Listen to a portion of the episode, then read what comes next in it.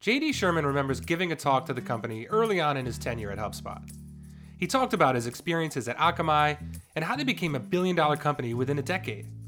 He felt HubSpot could have a similar growth trajectory, and he shared that with the team. He thought it would get everyone pumped up. The response? Meh. As JD says, HubSpot has always been a mission driven company, governed by first principles that guide everything from market focus to product development and everything in between. That mission? To help millions of companies grow better. Now, to you, that might sound like jargon, but to HubSpot, it meant going wide instead of moving up market like everyone else in SaaS. It meant over indexing on their employee experience so that everyone is comfortable and better positioned to serve the customer. It also meant focusing more on the impact of the customer and less on becoming a billion dollar company.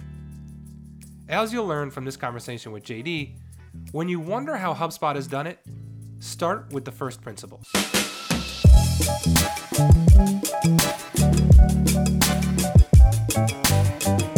This is Ground Up. It's a podcast about growth, except without all the numbers. Here, we tell the stories of everything behind the numbers the ideas, the habits, the discipline, and also the personal and professional growth of some of the smartest marketers and business owners that we know. I'm John Benini, and I'm your host. So, for people that maybe haven't worked in big companies, aren't working in bigger companies, tell us what the chief operating officer at a company the size of HubSpot. Tell, tell us about what that role and what you know what it is that you know what are the things that you do all day, JD. Yeah, sure. So, you know, I've talked to a lot of chief operating officers for various companies and it's a it's not there's not a standard role. Like the chief financial officer is a pretty standard mm. role, the chief marketing officer is a pretty standard role. Chief operating officers can kind of be a catch-all type of a role. Um, but the way I think about chief operating officer, and I have since I started at HubSpot when we were a very small company, is I'm kind of responsible for the operating system of the company. Um, what I'm directly responsible for is the product organization uh, and mm-hmm. all of the sort of company functions. Um, and, and, then we have a chief customer officer who's responsible for all the sort of customer facing organizations. But I think about my overall role as like making sure the company is operating well and that we have an operating system and a culture that enables people to get their jobs done, to come in, we give them a lot of autonomy. We make sure that they understand the guardrails and have the information and the data to do their jobs. And then we need a system to sort of monitor and hold folks accountable and, and let people get their jobs done. And really, that's sort of at the core of what I think about every day. Right. And so, again, in a company that size, like how does that differ from like the founder? So, like Brian, Dharmesh you know, what kinds of things are they working on, you know, that, that's different from from your focus. Yeah, sure. So so Brian is the CEO, you know, CEO obviously the buck stops here with the CEO and he's responsible mm-hmm. for everything, but he primarily I would say is our strategic driver. Like Brian and I have found a really nice balance where he's the sort of uh, visionary, uh, sees what needs to happen and figures out the direction we need to head, and then I'm kind of the balance of like that's never going to work. We got to do, we have to do it slightly different. Or, yes, I think we can make that work. And I go off and do that. Um, and that's sort of the balance that we've struck. One of the lessons we learned early on was we thought that that was going to be like a really clear differentiation. Like when I came in, Brian would be the out, Mr. Outside and I'd be Mr. Inside. That doesn't work because you can't have a, a hundred zero and a zero one hundred sort of split of opportunities. So the way I think about it is sort of Brian is like 80% strategic, 20% operational, and I'm the reverse. And that way, you know, I participate a little bit in the strategic direction of the company, uh, but mostly worry about how we execute. And Brian obviously, you know, drives the strategy, but he has to worry about how we execute as well because those two things are so so linked. And Dharmesh is very interesting. He's sort of our the way I think about Dharmesh is he's our uh, conscience uh, he's our conscience from a culture standpoint. He's our conscience from a product standpoint. Um, he just has a ton of insight, and he's just so valuable to the company. He actually does doesn't have a single direct report, and he likes it that way. Um, and he doesn't have a single sort of direct responsibility in the company, but at, he serves sort of that role as our conscience. And I think he and Brian find a really great balance there, and the three of us, uh, you know, we sort of make that work as a company. That's a great the, the conscious. I was I was gonna say like when I think of the heart or like the soul of HubSpot. I, for for whatever reason, I always think of Dharmesh and the culture mm. decks, and yeah, you know, a lot of the articles that he's written over the years, whether they were on startups or Medium, he always comes to mind. Like uh, when I think yeah. of the just like the heart and the personality of HubSpot, I just think of Dharmesh. Yeah, that makes sense. He's a he's a first principles thinker. You know, we'll we'll get going every once in a while, and we'll come slightly off track, and he'll pull us back on first principles. But one of the things that Dharmesh has done really well uh, and encouraged everybody to do is like he you you could argue that he's the soul of the company, but he, what he's figured out how to do is like make the soul of the company something that's inside the DNA of HubSpot rather than an individual or a set of people. Right, the soul of HubSpot kind of exists across the organization. It's really remarkable. Sure, like that culture that we have.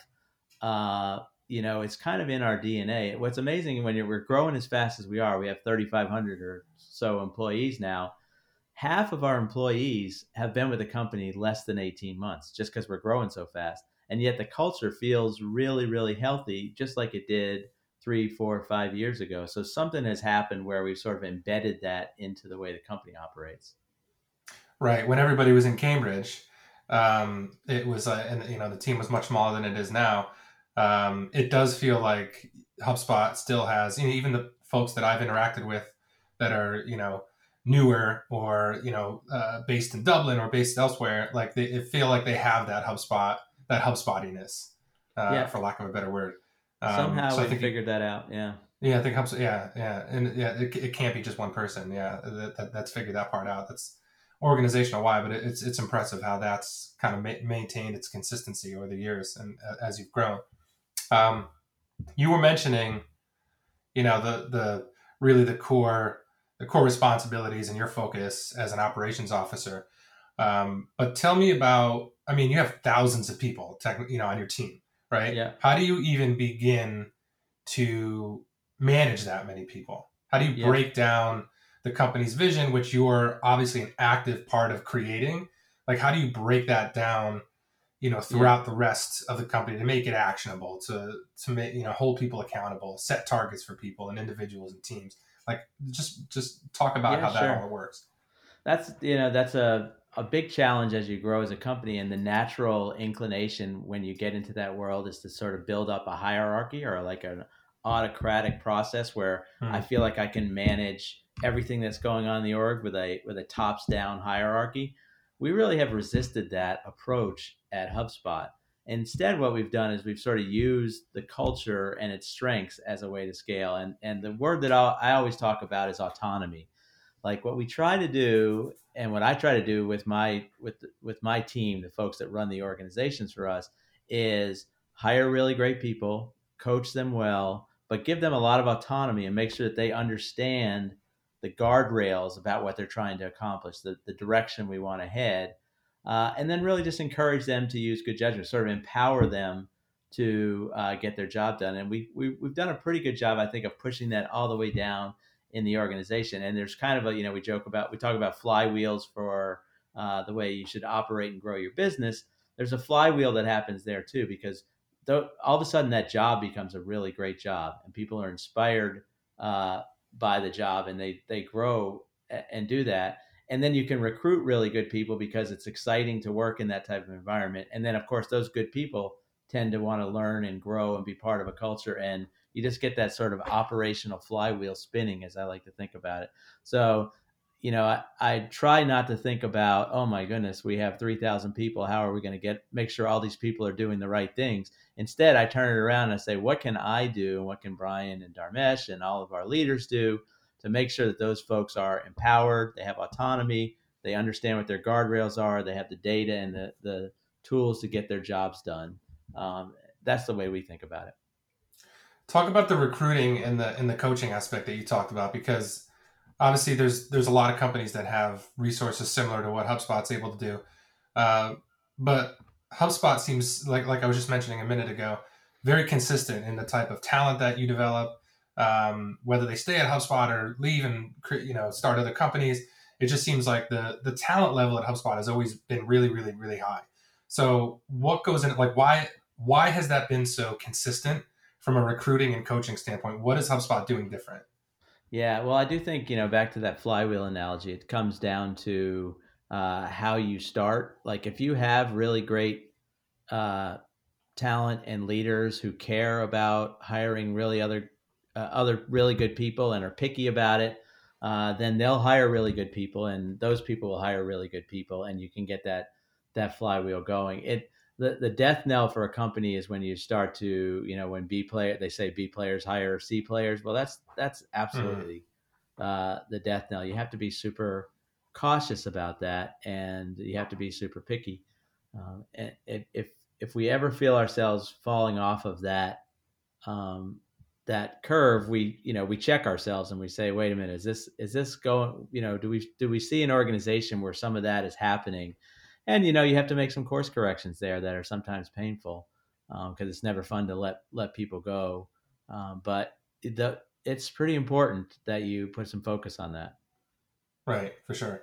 Uh, yeah, I mean, I think every organization makes mistakes, and I'm sure HubSpot's no different when it comes to hiring. But yeah, it just seems like the the level of consistency um, is is is is high in comparison to other companies, whether yeah. it's in Boston or just in the SaaS space in general. Yeah. Just and we over like yeah and we over invest in our employees to be honest with you. Like most people would be shocked at the level of time and care and uh, effort we put into making sure that our employees are happy and feel like that we that we're an inclusive environment and a place where they can come be their authentic self. We just spend a lot a lot of time thinking about it.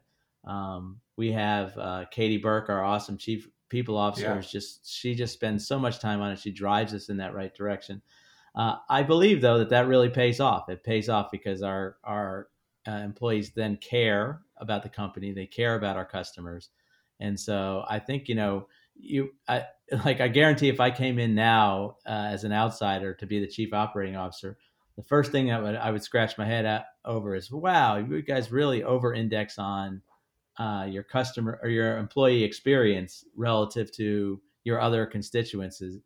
But I think it pays off. What What does that mean? The just the employee experience. Like what What does that look like? You know how we get it starts from when how we recruit an employee, like the experience they have with recruit from recruiting. Do they actually see a diverse slate of recruiters and and get comfortable that you know this is going to be a place they, they want to be when we onboard them you know every employee goes through a, a rigorous onboarding process where we teach them everything there is to know about the company and we invest in making sure that they feel uh, welcome and are ready to be productive right away. Uh, the feedback we give, the quarterly on a quarterly basis, we get feedback from our employees and we act on that feedback. We talk about it all the time. Brian and Dharmesh and I, we we really spend a lot of time communicating with employees, uh, both you know through company meetings and our wiki, but also just on an individual basis. So you know we spend a lot of it's just it's become really natural for us to do that to the point where to be honest sometimes i wonder i wonder if i could take a little bit of that effort and just point it towards the customer a little more. Like i love to see us focus even more on the customer. But i think as i step back and look at the whole picture you can't really take care, good care of your customers until you've taken really good care of your employees.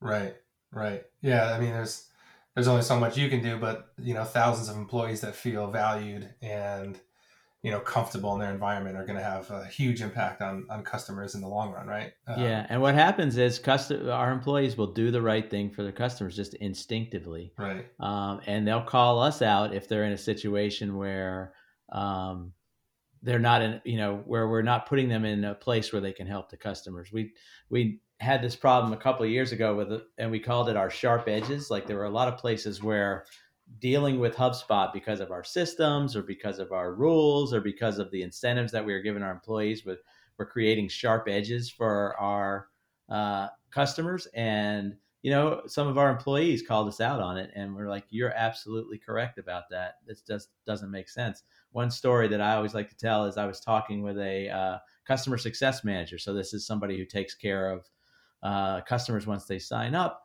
and of course they have a great relationship with their customers they're talking to one customer who was due for a renewal um, but they you know their renewal window had passed and um, they were unable to uh, to downgrade like they wanted to downgrade because they're in financial difficulties and um, the the customer success manager said sorry you can't do that um, because you're past your renewal window. And uh, she uh, she was telling me about this, and she was practically in tears because the customer said, "Okay, you got me. Those are the terms, and I'm going to renew, but I don't ever want to talk to you again. I want a new customer success manager." And to me, that was like, holy smokes, that was my fault for setting that situation up, not her fault.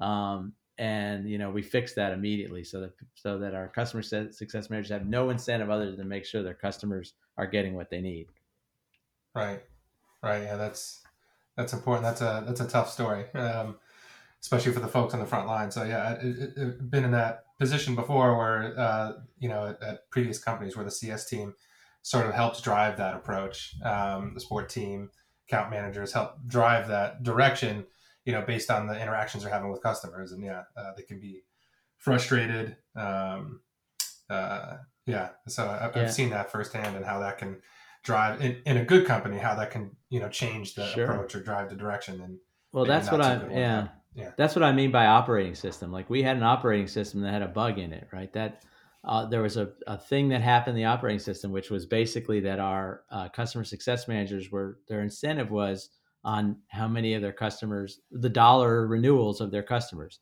Makes sense, right? Like logically, you know, your job is to do that, but it created a point of friction for our customers. So you kind of have to keep your eye on that operating system and what it's driving, and always be uh, sort of checking on it.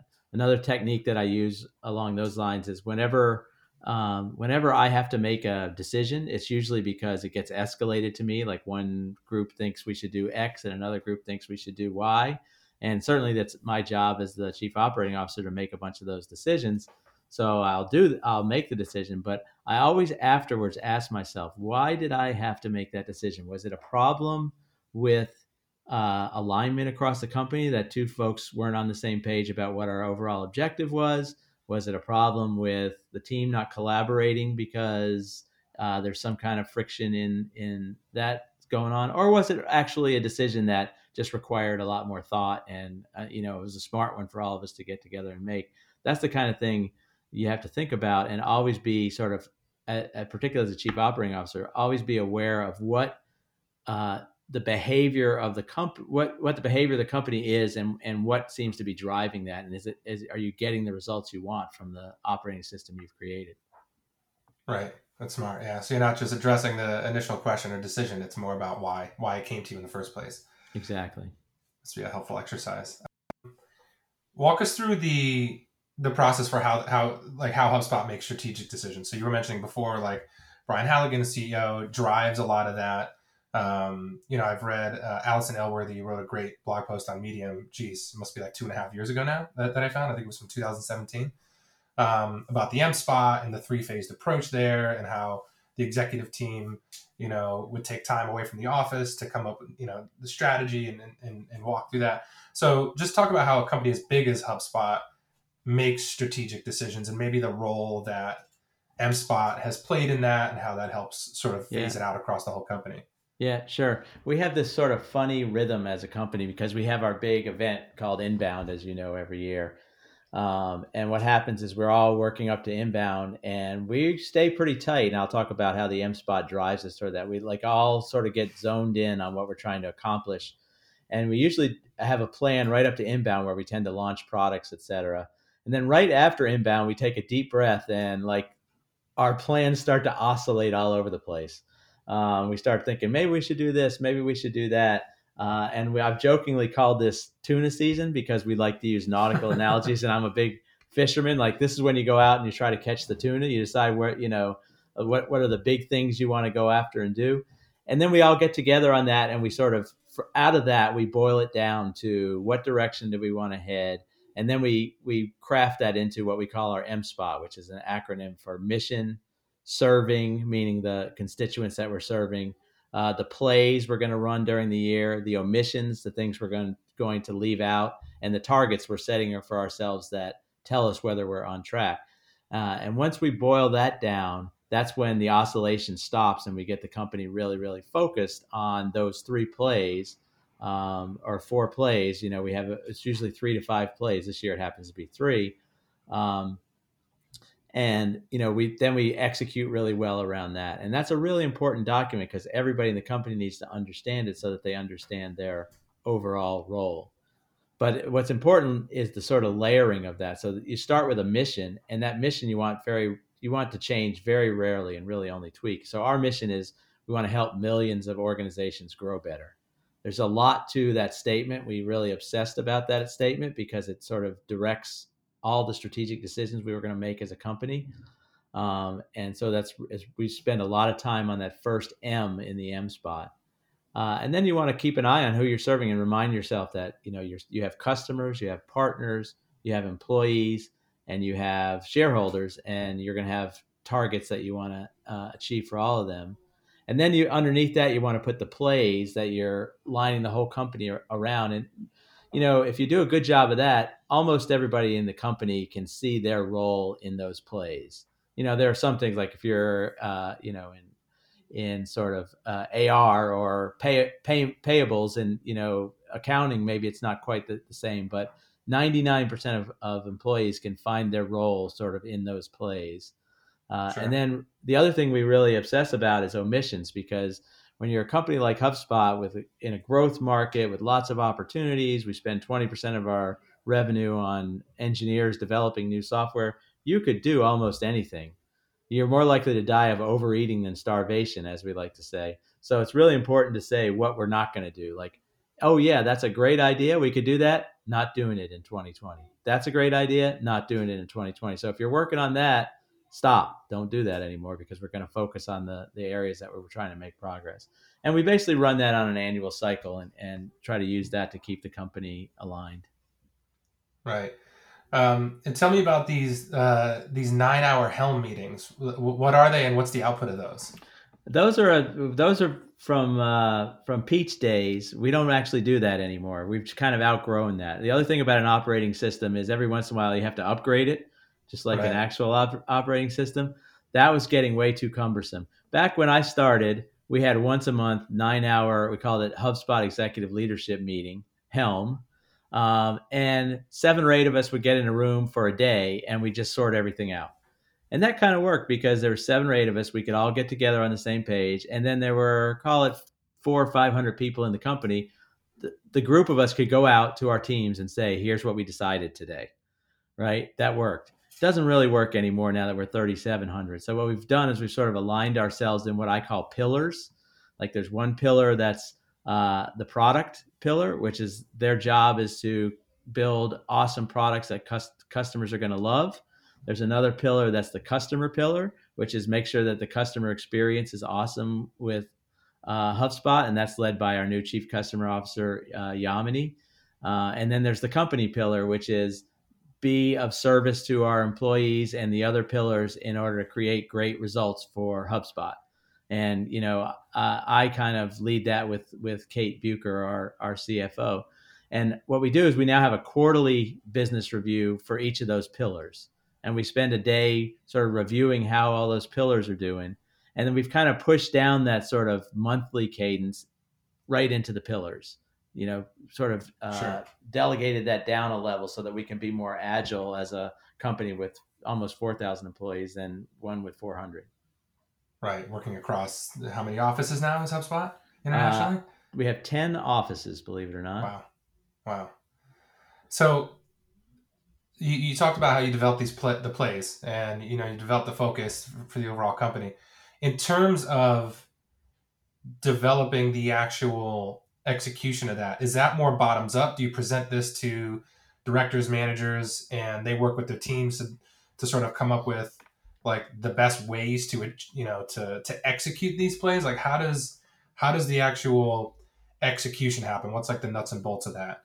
Yeah, it's it's actually totally bottoms up. Brian and I always joke about how you know literally we have no power inside the company. In fact, one of Brian's favorite things to say is if I were CEO, this is what I would do because the fact is like uh, you know we try to drive and and we joke about it but it's really important that um, it's a we have a, a very bottoms up culture. We set that's the back to the mspot framework. We set that framework as a leadership team and that's a little bit tops down but everything else happens bottoms up and we've built processes inside the company to sort of enable the teams to build their bottoms up plans to tie to that.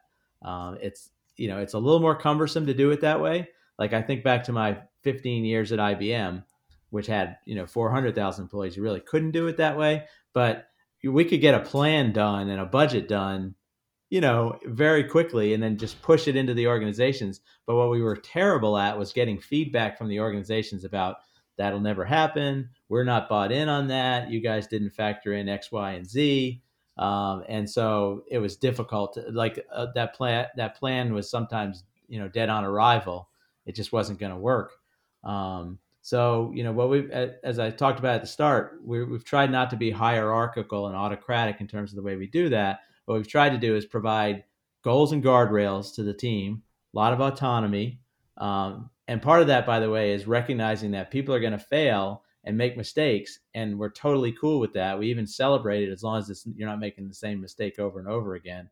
Um, but it's really important for the way HubSpot operates that we that we aren't tops down, and in fact, we're very bottoms up. Right. Uh, and and so, how is that process? Like, how do you what's the accountability look like? How do you review data, review performance data as a company? I know Pete had mentioned to me, Pete Caputa yeah. mentioned that uh, when he from his days at HubSpot, every department would sort of have their own monthly deck yeah. that would kind of surface its way up to you. You would present like a company deck. Uh, yeah. Is that still how that process works? Yeah, we have um, a sure. We've we've modified it a little bit again from the days of being a smaller company, and we build it around this uh, these quarterly business reviews. So on a on a monthly basis, we have what we call the monthly management report. Um, and in that deck, which is probably we, we have sort of two versions of that. We have the first version that comes out two days after a month is over, and that's a pretty high level view of real time data of what we're seeing. And we have a small meeting to go through that. And in that meeting, we basically look for exceptions and figure out if there's anything we need to go deeper on. And then about two weeks into the next month, we we create a, a management report that's a lot more detailed. That's probably sort of uh, along the lines of what Pete's talking about, where it's sure. detailed by for each or each part of the organization that exists in a combined document. And so that's our monthly cadence. And then on a quarterly basis, we go a little deeper by product uh, or by pillar you know one one looking at the customer pillar one looking at the product and one looking at the company. And there we talk about in that meeting we want to sort of be 70% i call it uh, 70% accountability and 30% fog clearing. So basically things change over time. What you want to do is you want to look at how plays are going um, and are we on track not on track? If we're not on track what are we doing about it? Do we have do we know what's happening? Do we know why things are going wrong? Are we are we taking the right uh, actions to get them back on track. And then the other 30 minutes or the other 30% of that meeting is like, okay, here are some decisions that we're making, some areas that are foggy. There's maybe a little, uh, we need to clarify this because uh, it's either across, you know, cross company or, or out of alignment. And so we, we spend about 30% of those meetings talking about those types of issues and you know that we've sort of developed that into a nice quarterly cadence. I got that idea by the way from an awesome meeting i had with jeff weiner of linkedin. We got to go sure. visit him and we did a field trip out to uh, silicon valley and including linkedin and i kind of stole his operating system there because we were at a point where we were sort of breaking as a company with the old operating system and i sort of adapted the way he thought about quarterly business reviews to the way hubspot operates was that sort of around the same time that uh, the executive team met with folks at uh, Facebook too? Uh, because yeah. that, that same post uh, that Alison Elworthy uh, wrote about uh, how the folks at Facebook said they only hit about seventy percent of their goals. Yeah. because if they if they hit eighty or ninety percent, they feel like they're not pushing aggressively enough, and that sort of influenced HubSpot a bit in in how you approach goals. I mean, that was two and a half years ago now, but it, like, how is that still? Is that still a behavior that that HubSpot tries to instill in terms of goal setting? Is if you're hitting too much of it, or if you're hitting the goal, if you're hitting ninety percent of it, maybe you're not being aggressive enough. I, that's absolutely correct. Yeah. In fact, what we do every year is we go on a, a, field trip. We call it. We go to the West Coast for a board meeting, and we try to talk all these awesome companies into hosting us, and we go pick their brains on various topics. And we literally get on a bus like a school like school kids and drive around and go visit Facebook and LinkedIn and Google and uh, you know uh, Atlassian and Dropbox and all these cool companies, and we it's amazing how open they are to sharing. Um, and we've learned so much from them. Intuit is another great company that we've learned a lot from, uh, and that's where we sort of pick that kind of stuff up. And Alice, Alison definitely mentioned one of those things. And the way I think about targets in general is exactly that. Like when you're when you're setting out your plays, like a play this year for us is fuel the flywheel, right? We we try to net it down to that, and what that basically says, we want to take the friction out of our flywheel for our customers in terms of how we deal. And we have some pretty aggressive targets for that. And I'd be very happy if we hit three quarters of those targets. There's another set of targets, like for our shareholders, of like, we're going to, this is the budget that we expect to hit. And those are sort of like meets minimum. Those are, I think about those targets as guardrails. Like, we're going to do all this awesome stuff for our customers and our employees. Our guardrail is we have, we have some targets that we absolutely must hit for shareholders, and we always think about it that way. Right. Yeah, that makes a lot of sense. Um, so uh, HubSpot, I mean, years ago, I mean, really started as like an SEO and email tool. Yeah. Uh, obviously, since then, the the, I mean, the product essentially does everything now. Launched a CRM. There's a free plan. There's an app marketplace now. Um, I mean, since your time there at the beginning, like has this all been deliberate talk about the the vision really since you started has this all been deliberate uh, is it more of a sort of response to the market that you know hubspot you know saw uh, you know trending as you went along like just talk about the overall product vision how that's evolved and and really how deliberate that's been. Yeah sure. Well i think what we've done is sort of stayed true to the there are sort of two observations that brian and dharmesh built hubspot on. One is that the way people live, work, shop, and buy is constantly changing and evolving and had changed very dramatically back when HubSpot started, but people weren't keeping up with it in terms of the way they sold to them and marketed to them. Um, that was one. And so that continues to be an evolution. The second one was when you look around to pull off that new playbook or for marketing and sales, it requires a lot of tools and um, software and a philosophy and an approach and training and everything that's hard, particularly for mid market businesses to keep up with. And so HubSpot wanted to step into that gap and provide the tools so that millions of organizations can grow better. That's sort of the way we think about it. So initially, that was about inbound marketing and the tools mm-hmm. around being successful with that.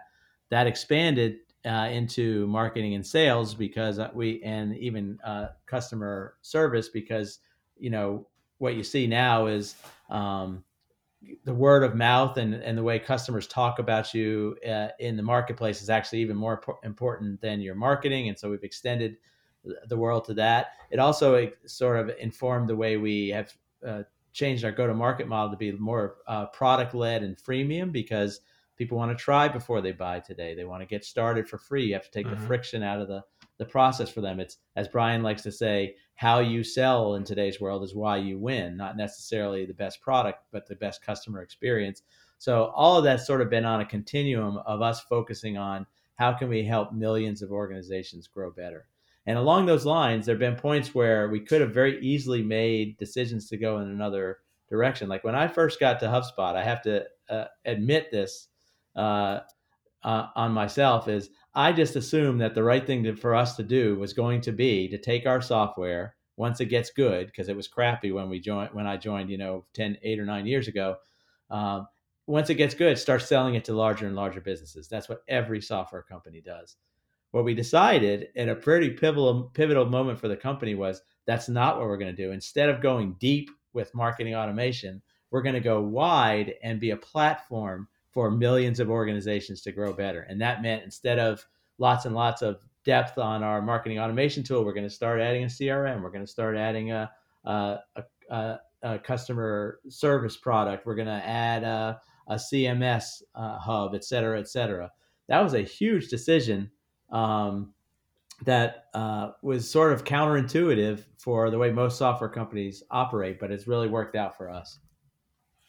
Right. Yeah, I would say so. Um, uh, and uh, it really goes back to the first principles right, that you were mentioning before. Um, about like you know cha- you know helping companies adapt to the new ways people are buying products or researching products um, and helping millions do that so right. yeah that's it's interesting how you how you're sort of governed by those first principles and maybe not necessarily what's what's trendy or what what's yeah. worked in the market previously. Totally. Or what would be smart to do. We always joke like, yeah, the obvious thing to do is like let's do the exact opposite. Market, yeah. yeah. let's do the exact opposite.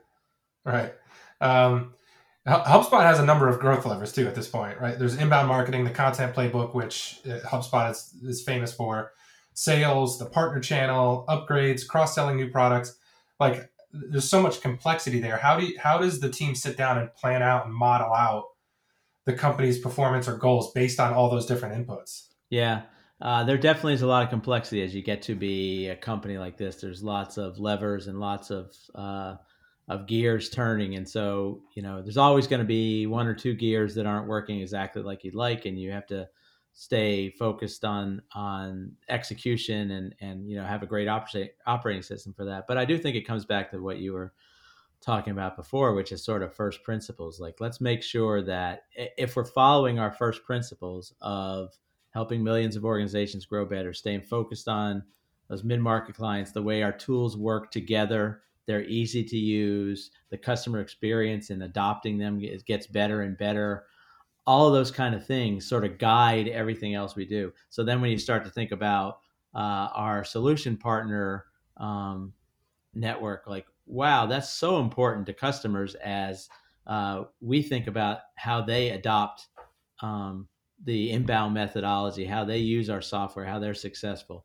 Um, the the plays we're doing around the ecosystem and opening up our platform for app partners, like that's so important to the way customers are pulling in everything and using HubSpot as the platform that they're going to grow better. So it's sort of all guided by those those first principles and and uh, the the place where you can really make a mistake, and I've seen lots of companies do this, uh, is you go off in a in a tangent that doesn't sort of fit those core first principles of what you're trying to accomplish as a company. Very very difficult to do that, and, and it's not something that we want to do as as a company either. Right, and, and I just feel like how do you? I mean, HubSpot consistently, I feel like hits and exceeds, you know, targets based on what you set. You know, given all those growth levers, what do you attribute that to? um, just HubSpot's ability to continue to to continue to grow, to co- continue to consistently hit and exceed yeah. the targets that you set. How, what do you attribute all that to? I, I always joke. I think it's two words: executive leadership. No, just kidding. That's gonna be the soundbite right there. Yeah, yeah, exactly. No, I always joke. I always, in fact, anytime anything goes well, and somebody asks me, "Well, what? How'd that get? How'd that go so well?" I always, the first two things I always say are executive. But the fact is, it's not at all. It's it's um, you know you you basically uh, it's the culture of the company that just uh, that is just driven to success and driven to making things work. And you know you the, one of the things that uh, you know, and I learned this lesson the hard way too. I'll tell a little quick story. When I first got to HubSpot, I was just I had just worked at Akamai, which is an awesome company. Um, and when I worked at Ak- I started Akamai, they had about two hundred million dollars of revenue, and we, and we, got to a billion dollars of revenue. That was just a, a, watershed for for Akamai. We were so excited. I got to HubSpot; it had about twenty million dollars of revenue, and I stood up at one of the first company meetings where I was uh, given a, a, talk, and I said, "Hey guys, listen." Uh, when I joined Akamai, we had this moonshot goal that we wanted to be a billion dollar company, and you know, we said we'd do it in by the end of the decade. And sure enough, we did it and it was awesome and all this kind of stuff. Well, I'm here. I'm going to tell you right now, I'm standing up and we're going to have the same moonshot goal for HubSpot. We're going to be a billion dollar company by the end of the decade. And I was like, oh, this is so great. People are going to be so inspired by this. Uh, the feedback was basically like, yeah, you know, who are we who are we helping if we do that? Right? We are a mission driven company. So one of the things that I learned the hard way was what what HubSpotters care about, and it's just part of our culture, is like helping millions of organizations grow better. So if we can align our targets and our goals and our plays around that, and hire the right kind of people and set them uh, in a place where they can do their best work, that's how it happens. Sort of fundamentally, there's no secret sauce. It's like really hard work, um, but you have to sort of build the fundamental underpinnings uh, to drive the execution that you want. That's interesting. There's a specific uh, person that's going to succeed at HubSpot or, or do well. That's the, yeah, folks that are driven by the mission rather than like you like you mentioned maybe the yeah. And, and the, I tell you, the company or yeah. One observation I have is like from the types of folks that I worked with and hired 20 years ago to the folks now, like great employees are mission driven. Um, the, the, the, the types of folks that you're trying to hire today, particularly the, the you know the the millennials and and that that uh, sort of grouping, uh, they care about what your company is stands for. And if you don't react and respond to that, it's going to be first of all, it's not going to be a great place to work, um, but you're not going to hire and retain the very best people. So, you know, at the core of all this stuff is what's your company's mission and how do you care about your employees and your customers. It's just there's no substitute for for that when you you can't build in my view you can't build a, a really successful company unless you have those two things as foundations. So obviously i can't let you go without asking you about the pandemic that we're all currently in. I mean if you're listening to this podcast a year from now you're like oh man that's such old news. I mean hopefully. Hopefully, hopefully. let's hope. Um, so obviously hubspot has, has been remote friendly as we were talking about before we we started recording but this is different. Like everyone, uh, you mentioned HubSpot had like 300 some odd remote workers. Now you, now we joke, now you have 3,700 because everybody's working remotely. Yeah. Um, everyone, not just at HubSpot, but everyone is basically, at least in, you know, uh, you know, anybody working in B2B and it, like is, has been forced to work remotely basically overnight. So talk about those challenges and yeah. how HubSpot has handled them. Uh, I think it's been pretty seamless actually. Although I, I would say, you know, it's gone well. Like we've executed well. I, my hats are off to our IT teams, facilities teams, our HR teams. Like some of the stuff that they've done is just remarkable to keep employees sane and productive and all this kind of stuff. Uh, I'll say personally, I just miss everybody. Like it, it's a fun place to work and like interacting with everybody is not quite the same over Zoom or, or teleconferencing. Um, and so I'm looking forward to uh, getting back to sort of a, a, normal world where we can spend some time in the office. I will say, and I predict this both for HubSpot and the world, is we're all learning lessons in this uh, mm-hmm. in, in this time about how work gets done and how work needs to get done. And I have a very strong feeling that providing flexibility to your employees in the future is going to be even more important than it was in, in in the past. We've always been pretty good at that. I think we're going to have to really double down on that. Like one of the things, as I was telling you before, is I wouldn't be surprised if at the end of this, we have a, big group of our employees who decide that they want to still primarily work remotely because it worked out better for them and their family situation. They didn't have to drive to work. Their carbon footprint gets smaller. All those things that that really matter, and we're going to want to accommodate that. We're going to be excited about accommodating that. Um, and just building it into the fabric of our culture and the fabric of how we work together. First principles. Mm. Yep, exactly right. Hub, HubSpot's not anything if it's not consistent, right? That's right. uh, JD, this was a lot of fun. Thank you for for being so open and transparent. Um, and I mean, I learned a lot just just from chatting. So thanks for coming on and and sharing so many stories, the behind the scenes stuff. It's it's super fascinating for for a lot of folks that have been following HubSpot for for years to, to hear a lot of this. So thank you. Yeah, my pleasure. It's a lot of fun.